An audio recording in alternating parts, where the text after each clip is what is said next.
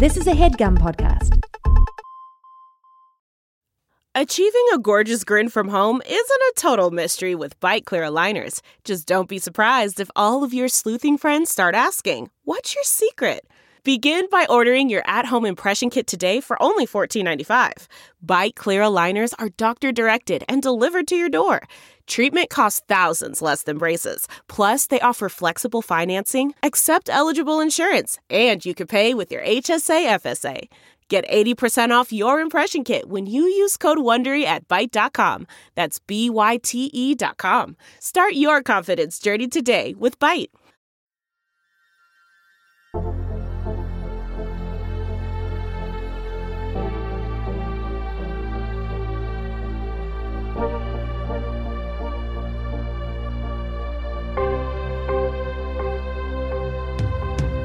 Welcome to Inside Voices. I'm your host, Kevin T. Porter. My guest today is Alex Goldman.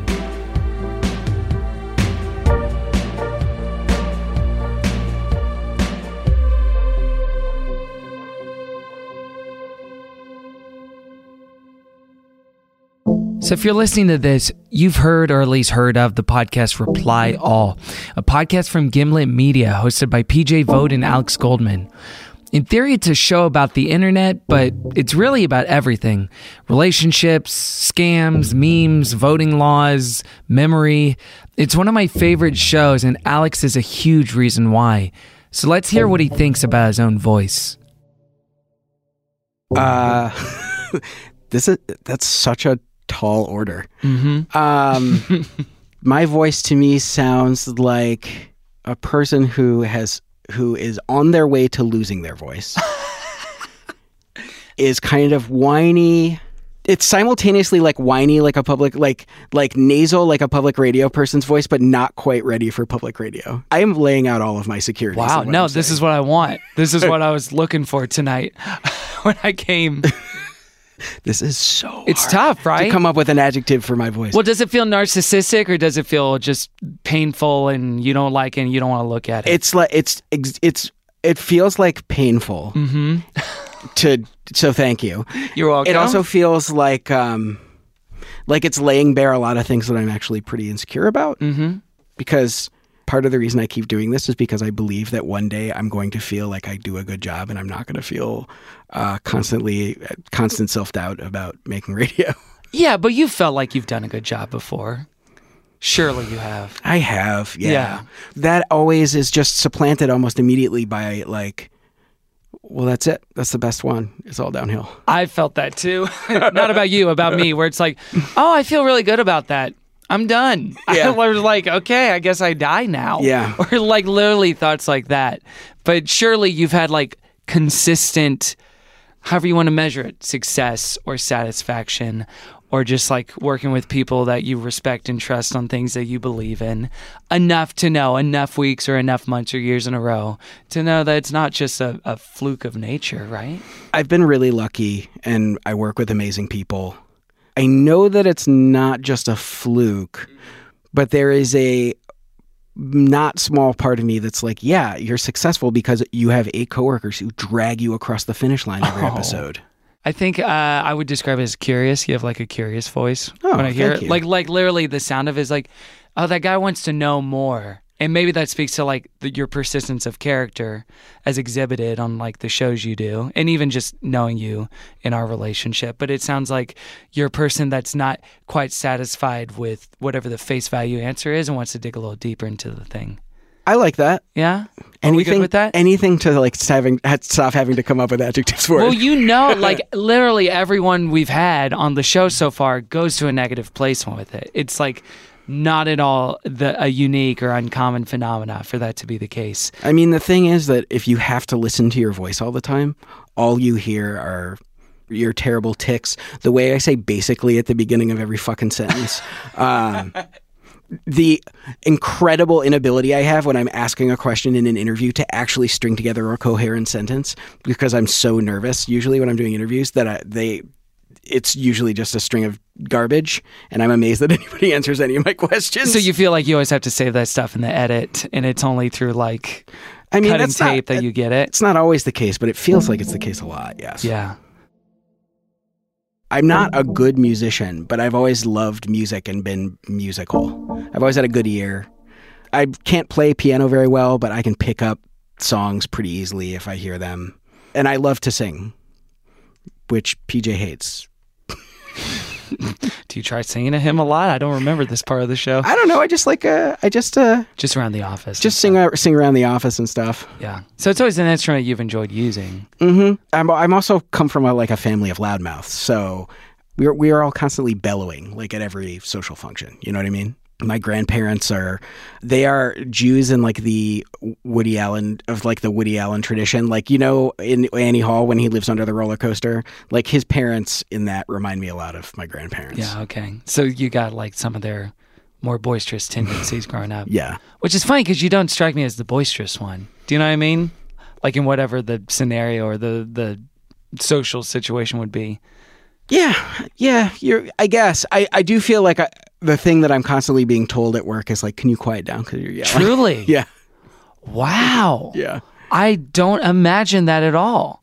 I guess that you know there is a certain amount of me presenting when I'm on the radio, but like Yeah, you always seem so restrained. I guess that if there's a moment when I feel impassioned about something on the show, you can hear me being like, like, God damn it, PJ, don't you understand that I'm feeling this way about it and blah blah blah blah blah.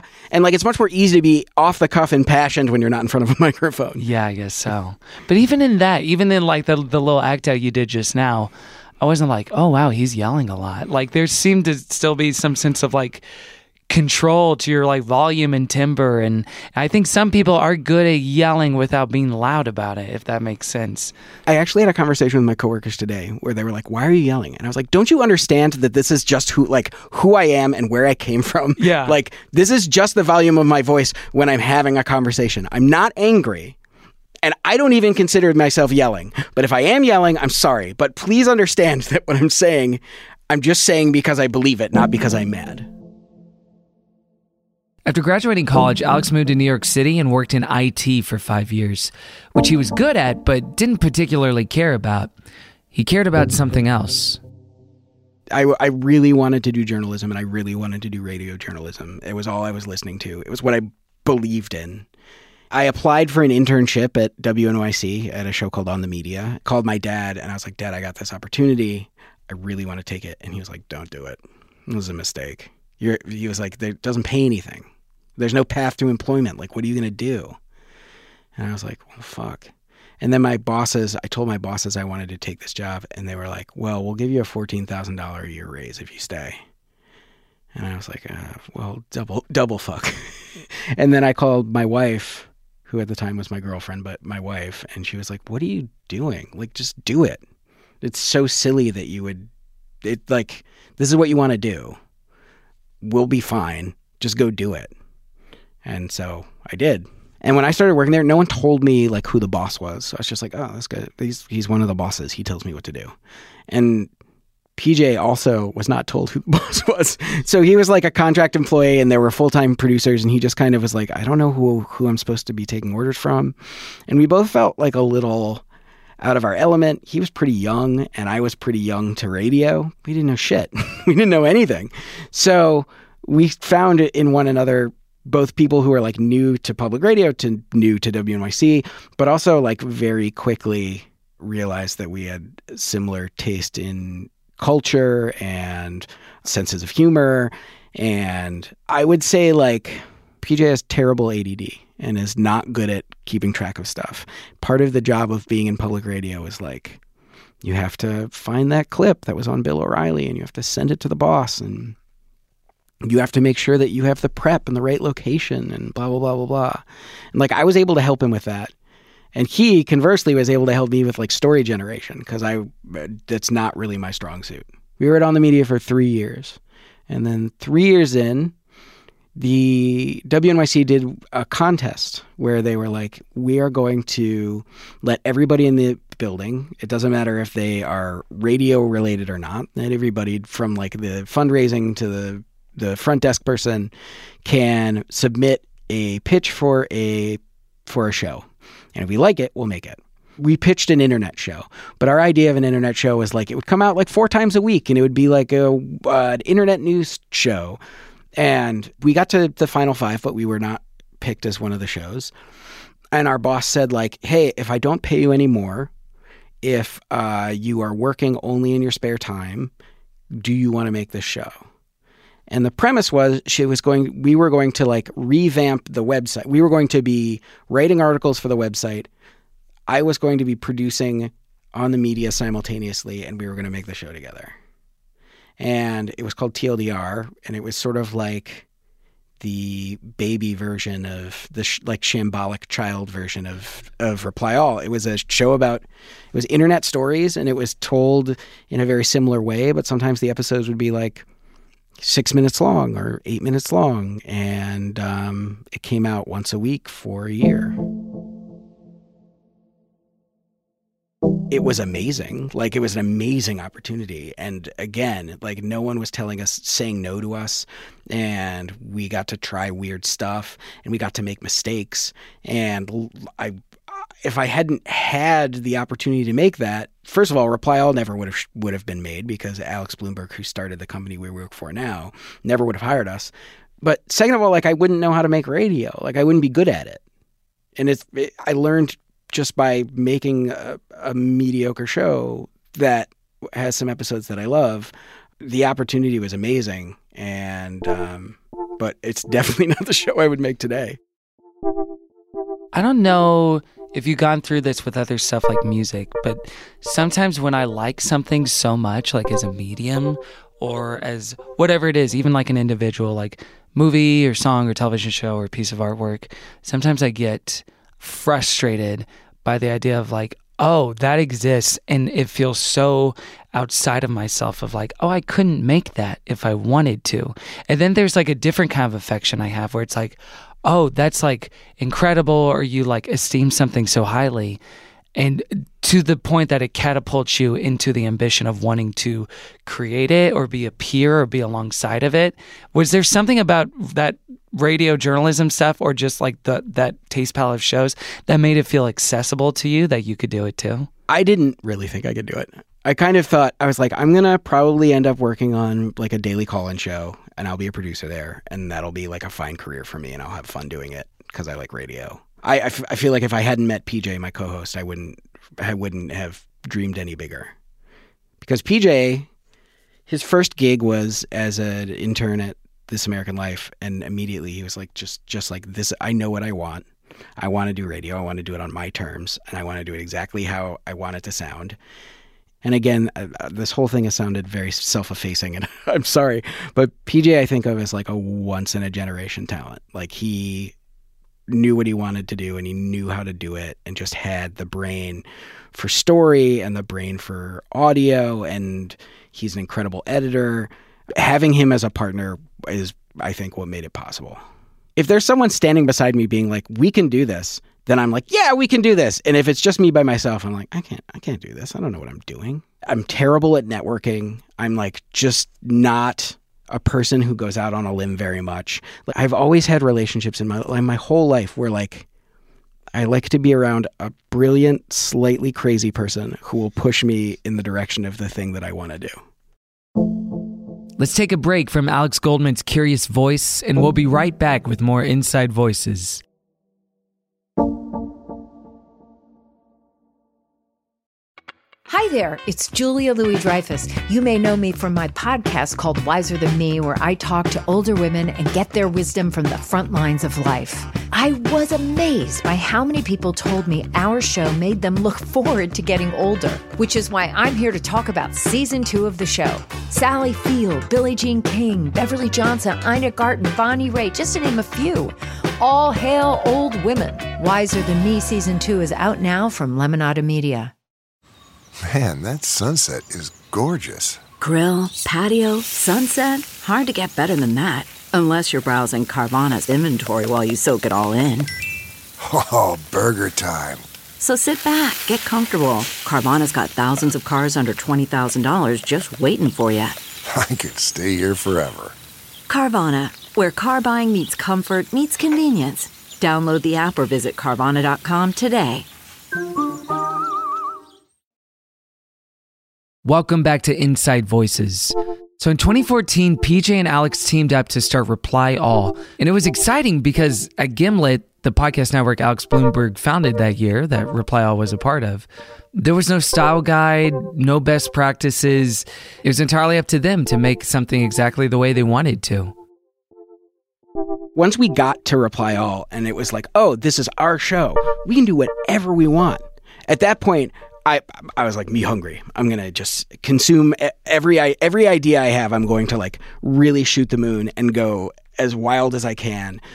And it also helps that our executive producer, whose name is Tim Howard, frequently comes up with the craziest sort of least least straightforward way to get to the end of a story we'll be like, well, so here's the question we have, and we think that the answer is if you drive in a straight line and take a right here, you will find the answer.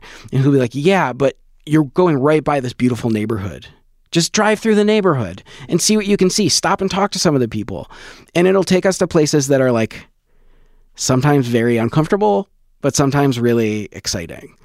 We did an episode where there was a podcast, 99% Invisible, that was causing people's car stereos to break. And he was like, let's make a bunch of fake podcasts to test this and use weird characters in the names of them. So the first first podcast we made is called uh, Carrot Space Carrot.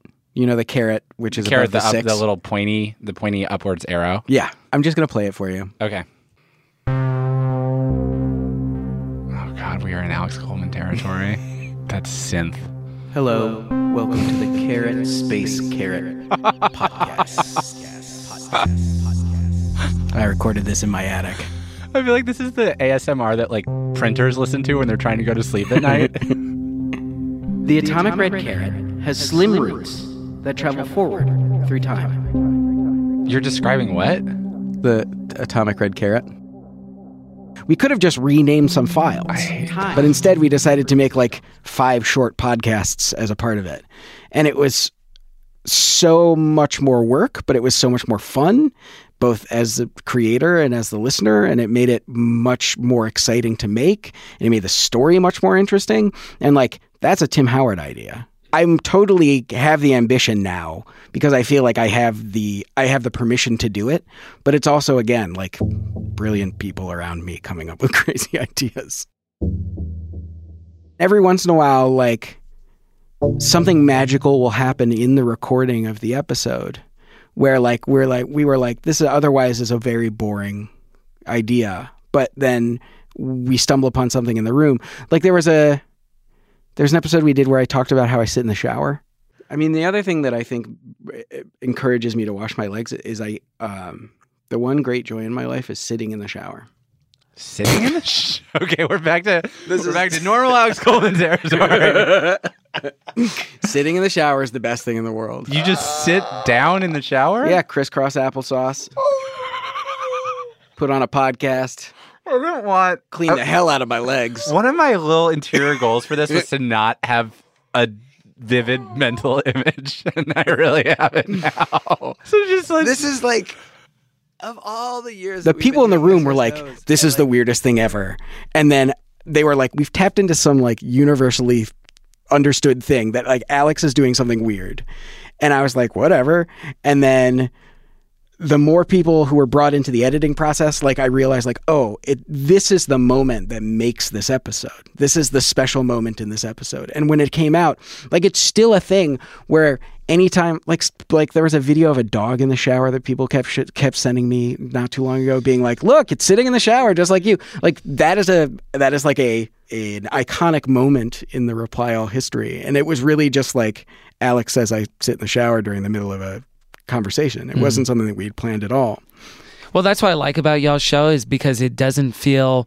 There's certain shows that are great for what they are, but do feel a little antiseptic to the idea of that sort of spontaneity, being able to inform, like, oh, this is the best part of this thing, or to be able to like shape the direction of the rest of the Oh, episode, or become like the appeal point. But that there's still enough. I don't even know how you guys would describe it or um, term it, but like enough camaraderie or banter that exists in the room to like create life around whatever the thing is. Yeah, it's yeah. almost like a cooking show where it's like truly, truly, it is like a cooking show where you're like making a dish and that's the story and it's turning out however it's turning out but then you guys have to talk to each other while it's like in the oven for an hour or while you're basting it and like that becomes as much a part of the appeal of the show I would say that my favorite part of the show is like the meta show, which is that we're journalists. We do a lot of reported stories where we ask people questions and we do interviews and we do 10 interviews for this show and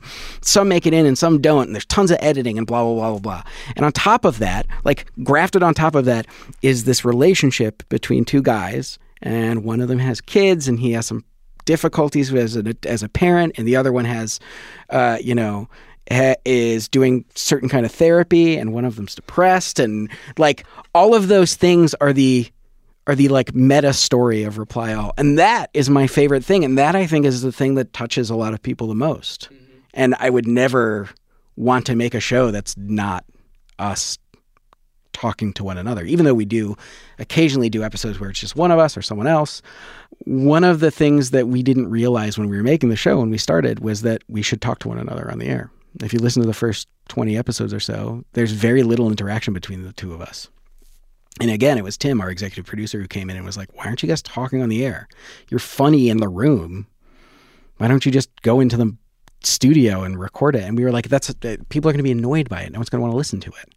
But actually, that is that's like what people come for a lot of time. is Fully. our relationship. But there is a funny tension there too, in the sense of like that being one of the main points of access and appeal for people, being the thing that's in some ways uh, the how do I frame this? Like the least effortful thing in the show, the Yeah. thing that's not reporting, the thing that isn't like field recording or tape or like a well edited interview with an expert on XYZ that is like you two in the room. And that being so analogous to like, you know, not to bring it up as another comparison point again, but like West Coast stuff and West Coast like roundtable podcasting. And I do wonder if there's any sort of frustration with that because I think if like if I spent like 12 hours in the car and then got on a plane to talk to a guy and then like we use like 5 minutes of the interview and like people care enough about it because they care about the show but then people just like it when I'm talking to my buddy if I would think like well then should I just do that for the most part? And reply all would not be the show that it is without that. But do you go through that? Do you ever think about that stuff? Occasionally when we really when we're really up against a wall and we put something out that like we ended up recording very quickly uh, and it and it ends up doing very well people the response is really good. We do occasionally look at each other and say like why don't we just do that? But i don't think we'd actually enjoy it as much um, for me it's like did you watch westworld yeah I, I I watched through halfway through the second season, and there's this part where they like leave Westworld and go to Samurai World or whatever. Like, granted, we are nominally a tech show. We do stuff about the internet, but like, I get to go live in a different culture every week, every time I do a new story, and like l- meet new people, learn about new systems, and learn about learn about sort of like new universes. I got to go to fucking India and meet the people who were making scam phone calls to me. Like I, I get to do all kinds of. I would never give that up, even if it were easier to make a show where it's just me and PJ talking to one another.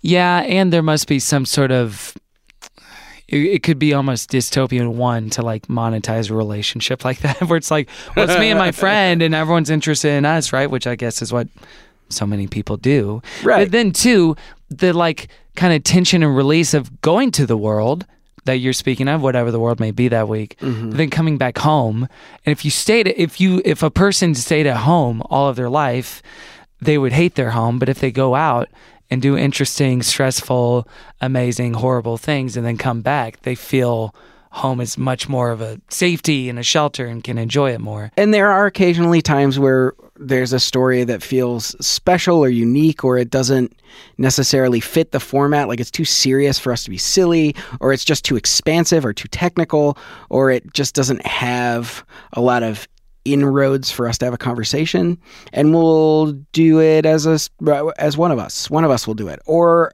you know producers pitch stuff and they'll do stories. Like i'd say some of our best stories have been produced by Emmanuel Dzotsi and Shruti Pinamaneni and uh, Damiano Marchetti, people who are not who are not us.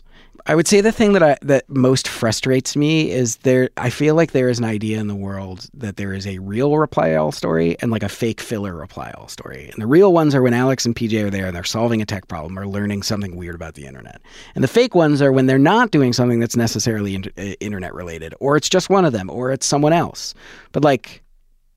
They're all real sto- reply all stories. They're all the product of this team who makes the show every week's incredible curiosity. I think that there are a lot of shows where it's done in service of the host. It's done in service of the person who runs it. Uh, and usually there's like a structure at the top that is sort of the the creative brain behind it and the host behind it and everybody else is told to like sort of do their bidding.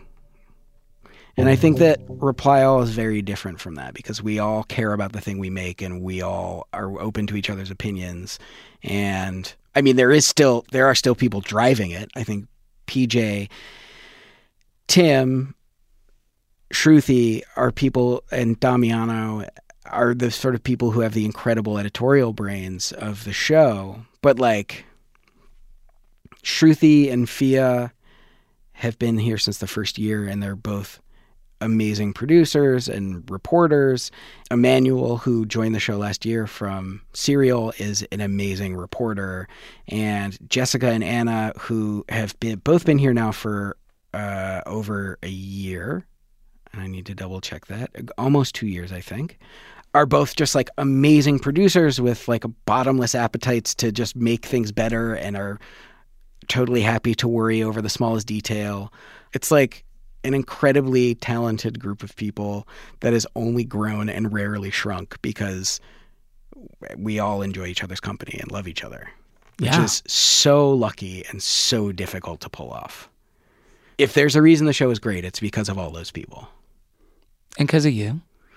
And because of you. All right. Yes. Yeah. See, Ah, this is so much. Man, I feel like I spend so much time in these episodes on this show, like just trying to convince people of that as a fact. like honestly, like people that you know and love and respect too, where it's like, yeah, you made, you did a good thing, or like you are a talented. person. and I know you're not like. You know, insane about it, or think that you're like a worthless piece of garbage or anything. But like, it is like vulnerable to have to like own that and stare it in the face of like, I'm proud of what I do. It is a team effort. I am a part of that team. I yeah, I am proud of it. I've Yeah. been I've actually been going through some um I've I've had a I've had sort of a uh, depressive winter. I've talked about it a little on Twitter. Um where I I have low self-esteem to begin with, I think. But uh this winter and I don't know if it's seasonal affective disorder or if I have sort of need need uh, I'm I'm getting my medication adjusted but like uh, it's been very tough for me this year to this winter to feel like proud of anything I do. And so it I appreciate you saying that. Yeah. I mean, is it literally because of the seasons or? I don't know, you know, I'm going to I'm taking I'm doing CBT, I'm changing my meds. I'm just trying to like do all the things that a responsible person does when they are stressed about their uh, well-being. I mean, it's probably that I don't get enough exercise also and I have two kids so I don't get enough sleep. But yeah, it's been a tough winter for for my self-image. Yeah, no, I get that. No, and I hope me screaming at you that you've done a good thing is like really helpful and really good for your ego. Pretty much. Oh, now I see it. Now I see what you're talking about.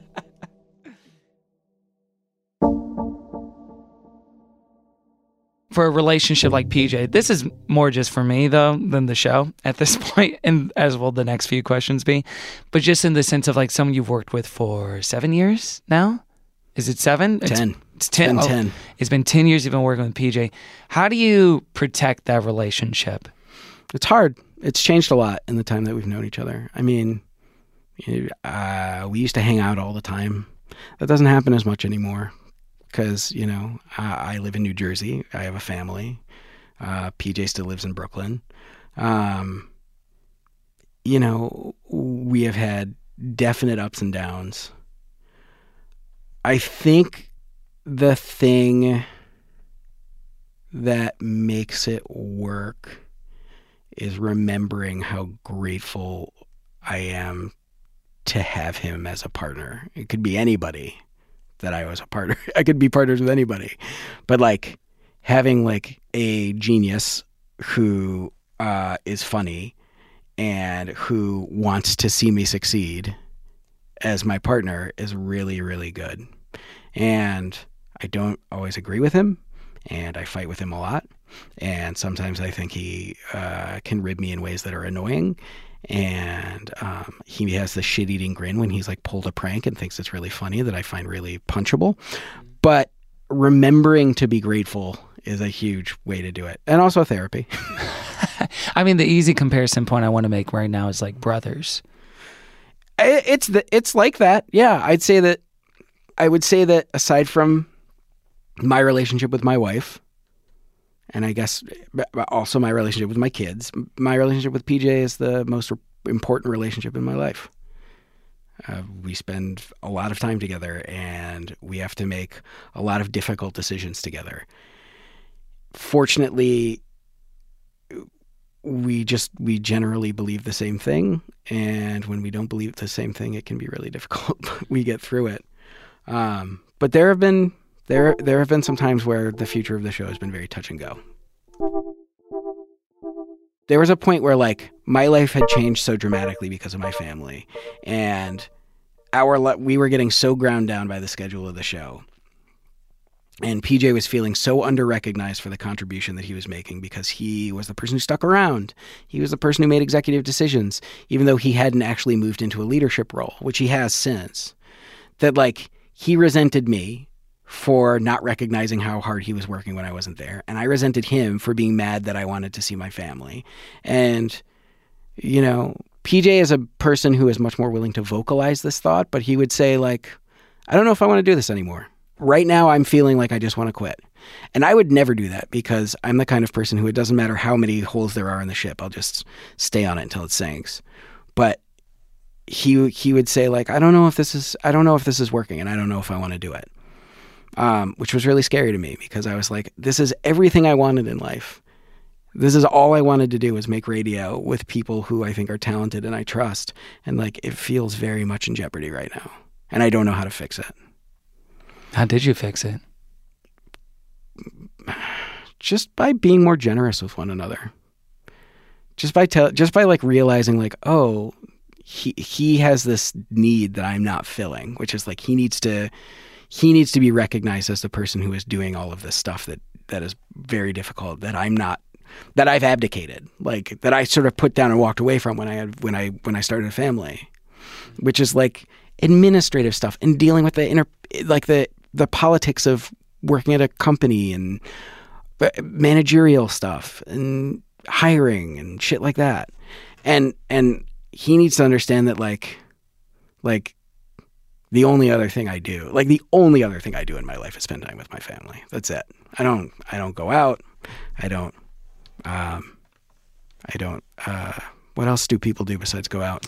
Oh gosh, uh, go on dates. You Nope. definitely don't do that. I, I I don't even really go to the movie theater. Like yeah, I, was gonna like- ask the last time you saw a movie. I saw Knives Out, and before that, the la- I can't remember the last time I saw a Okay. movie. And it's just like, like he under he got he came to understand like that that was my that was a huge priority for me, and I and I needed the space to do it. When we started the show, there was like no there was like no stop time for the show. Like we, we would just work until the thing was done. So I was here five days a week till like 10 p.m. And Sarah was like, "That's not gonna, that's not gonna work for me." And Sarah and I were going to couples therapy, and the couples therapist was like, "Well, the problem is that you're at work all the time. You need to be in couples therapy with your work." And I was like, "Well, okay, yeah, I do need to figure out a way to like, to come home and be home better." So right now, my deal is Monday through Wednesday, I'm here as late as I need to be. Like I'm here until I'm done. And then Thursday and Friday, I get home by 6 p.m. and I do bedtime with the kids, and that's been a pretty good deal. It's it's been a pretty good deal. Um, sometimes I can get home early on Monday through Wednesday, but usually I'm here till like seven or eight, and it's fine. It's been working fine for years, and, and but it was tough. It was tough to get there. Um, it was tough to get to a place where I could say like I actually have a heart out on certain days that I get to go see my family. You know. Do you feel like this is the life you want, the one you have right now? Oh yeah, yeah, absolutely. This is the best. Uh, Making this show is a dream come true. It's so much fun.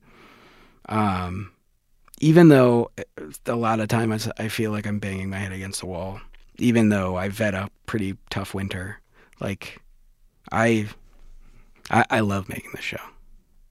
It, it, it's amazing. It's amazing. It's I can do whatever I want basically. Um, I get to follow every dumb curiosity.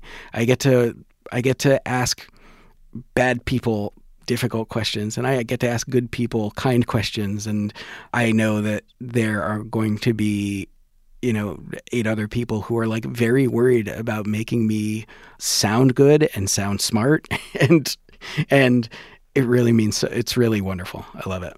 I'm wondering what the best part of this stuff is because for some people, I think a lot of the people I talk to struggle with feedback stuff. They just kind of want to be in their own little hobbit hole and do their thing, and feedback is take it or leave it. Whose feedback do you think means the most to you at this point when it comes to the show? I don't know. I I definitely have a much more unhealthy relationship with feedback. Like I really love to be praised. So I love I love to go I love to be praised from a distance. I don't like it when people look me in the eye and are like, "Alex, I'm so proud of you." If my wife heard me say I love to be praised, she'd be like, "You're a fucking liar." But I do like it when strangers on the internet are like, "Reply all is so good." So it really is the the tweets are good because some people are like, I don't need the tweets, but if my if my peer says good job and like can you know put his hand on my shoulder and say I'm really proud of you, but you're saying It's totally the the opposite. opposite. Yeah. For me, like people people in my life being like, "You did such a good job." It just feels like looking into the sun. Like I just want to look away. So this is a nightmare right now. This show. You've really been putting me through the motions. man. I know. I feel a little bad about it and then a little not. um, but uh, at the same time, like I take every criticism so personally. And a couple weeks ago, we did an episode that pissed a lot of people off, and it was very tough. Which one? We did an episode where we had a guy on who was like, "I think I found the cure for baldness." We did a call-in show, and this guy was like, "I think I found the cure for baldness," and we were like, "What is it?" And he was like, "Ah, "I can't tell you." And we went back and forth like that for like 10 minutes. And we were like, this is amazing. This like strange person who's so convinced that they found the cure for baldness and won't tell it to us is incredible. Like, that is the story. The cu- actual cure for baldness doesn't matter. What matters is how strange this call is. So we were really excited about it. And then I kept talking to him over the course of a couple days, and he was like, Look, I'll tell you, but you have to beep it out and you can't like air it on the show. So uh, so I was like, sure. So we signed a contract with him. We got him back on the show, and then I was we were, we were like, so what is it? And it, it we know what it is, and it was broadcast as like it was beep, and people were so furious because they were like, we hate this guy. We hate like how he can't get to the point and how he can't tell us. And then at the end, you like dangled it right in front of our faces and then yanked it away. What's wrong with you? And we were like that was the whole, the whole point was not to know. I was like, did you did you watch Pulp Fiction and get super mad that you didn't find out what was in the briefcase? People were really mad about it, and I had to like unsubscribe from the Reply All subreddit and like ah. And like mute certain words on uh, Twitter. I was like, this is too much for me. People are too mad. Hmm. I have a method for dealing with empathy in in the sense of like not internalizing negative comments. But this is true. I'm not doing a bit to tie it back to this episode. I cannot tell you on the air. I truly cannot tell you on the air. When we're done recording, I will tell you what it is. And it's helped me and people I've worked with tremendously for not internalizing or taking criticism too, too harshly. The thing that I learned, so Matt Farley, who's a recurring character on our show, he he writes. Uh, he's written over twenty thousand songs, and he has them all on Spotify, and he makes about forty thousand dollars a year just from the royalties from the songs. So he has songs about like every city. He has songs, a happy birthday song for every name. Lots of songs about poop and pee because those do a lot of do a lot of big numbers. I've heard him. But whenever someone says to him, what you do is stupid and I hate it and you're dumb and I think that like the music you make is really bad, his response is always just incredible cheer incredibly cheerfully to say like I'm really sorry you hear that. I have an 8-hour playlist of my music. Maybe that'll change your mind. And then I'll send them the playlist. I I've tried to take a lesson from that which is to say like when people say like I really hated the episode because of X, I always say like that was my favorite part. Or like when people criticize this particular episode, I was like, actually it was awesome and it was really funny and that guy was super weird. That was my response because I don't know what else to say. Like we put it in there because we really thought it was an amazing call. I understand why it was infuriating. But if you listen to us, you can hear us being infuriated too by this very unique and very strange guy. And that was the point. Yeah, and it helps with your show actually too, working with such a team because there's how many people work on the show at this point? There's nine people that gave it a thumbs up, Right. ostensibly at that point. So with that criticism, it might be a nine against one situation. I feel like people that I really trust and respect in radio were like, that was an amazing phone call. And I, at that point, I was like, I was like, okay, so we weren't crazy. But the reply all subreddit for like three weeks was just constantly people posting new threads being like, what the fuck was up with that? I hated it so much. I want to unsubscribe. And I was like, well, what do we do? You, I will say, the unique thing with you that has not been true of everyone I've talked to in this format is that you are content. This really is what you want. Everything you're doing right now, and, and the shape of your life, and your family life, and your kids, and your wife. There are changes I would make if I could, but not to the core stuff. Right. Yeah. There's things that anyone could always optimize, but in terms of like on paper and when you think about it, this is yeah, this is it. This is all I want to do. that's really awesome. like that's such a gift, right? It is. Yeah. It is. I'm very lucky. So I'm gonna stare you in the face and tell you that. Jesus Christ. Alex Goldman, you've made a good thing. You do a good thing. I'm trying to make eye contact. You're good at what you do. You're a talented man that people love and respect, including strangers on the internet. And I think your voice is very good. I love you, Kevin. Thank you. Wow, I love you too. I wasn't expecting that. I love you. Now I'm blushing a little bit. wow. Hmm. What are you doing after this? Alex Goldman has a curious voice, and you can listen to that voice on Reply All wherever you get your podcasts.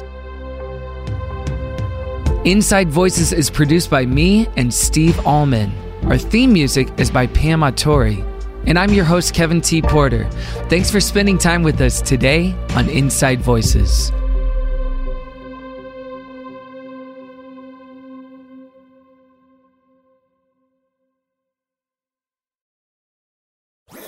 That was a headgum podcast.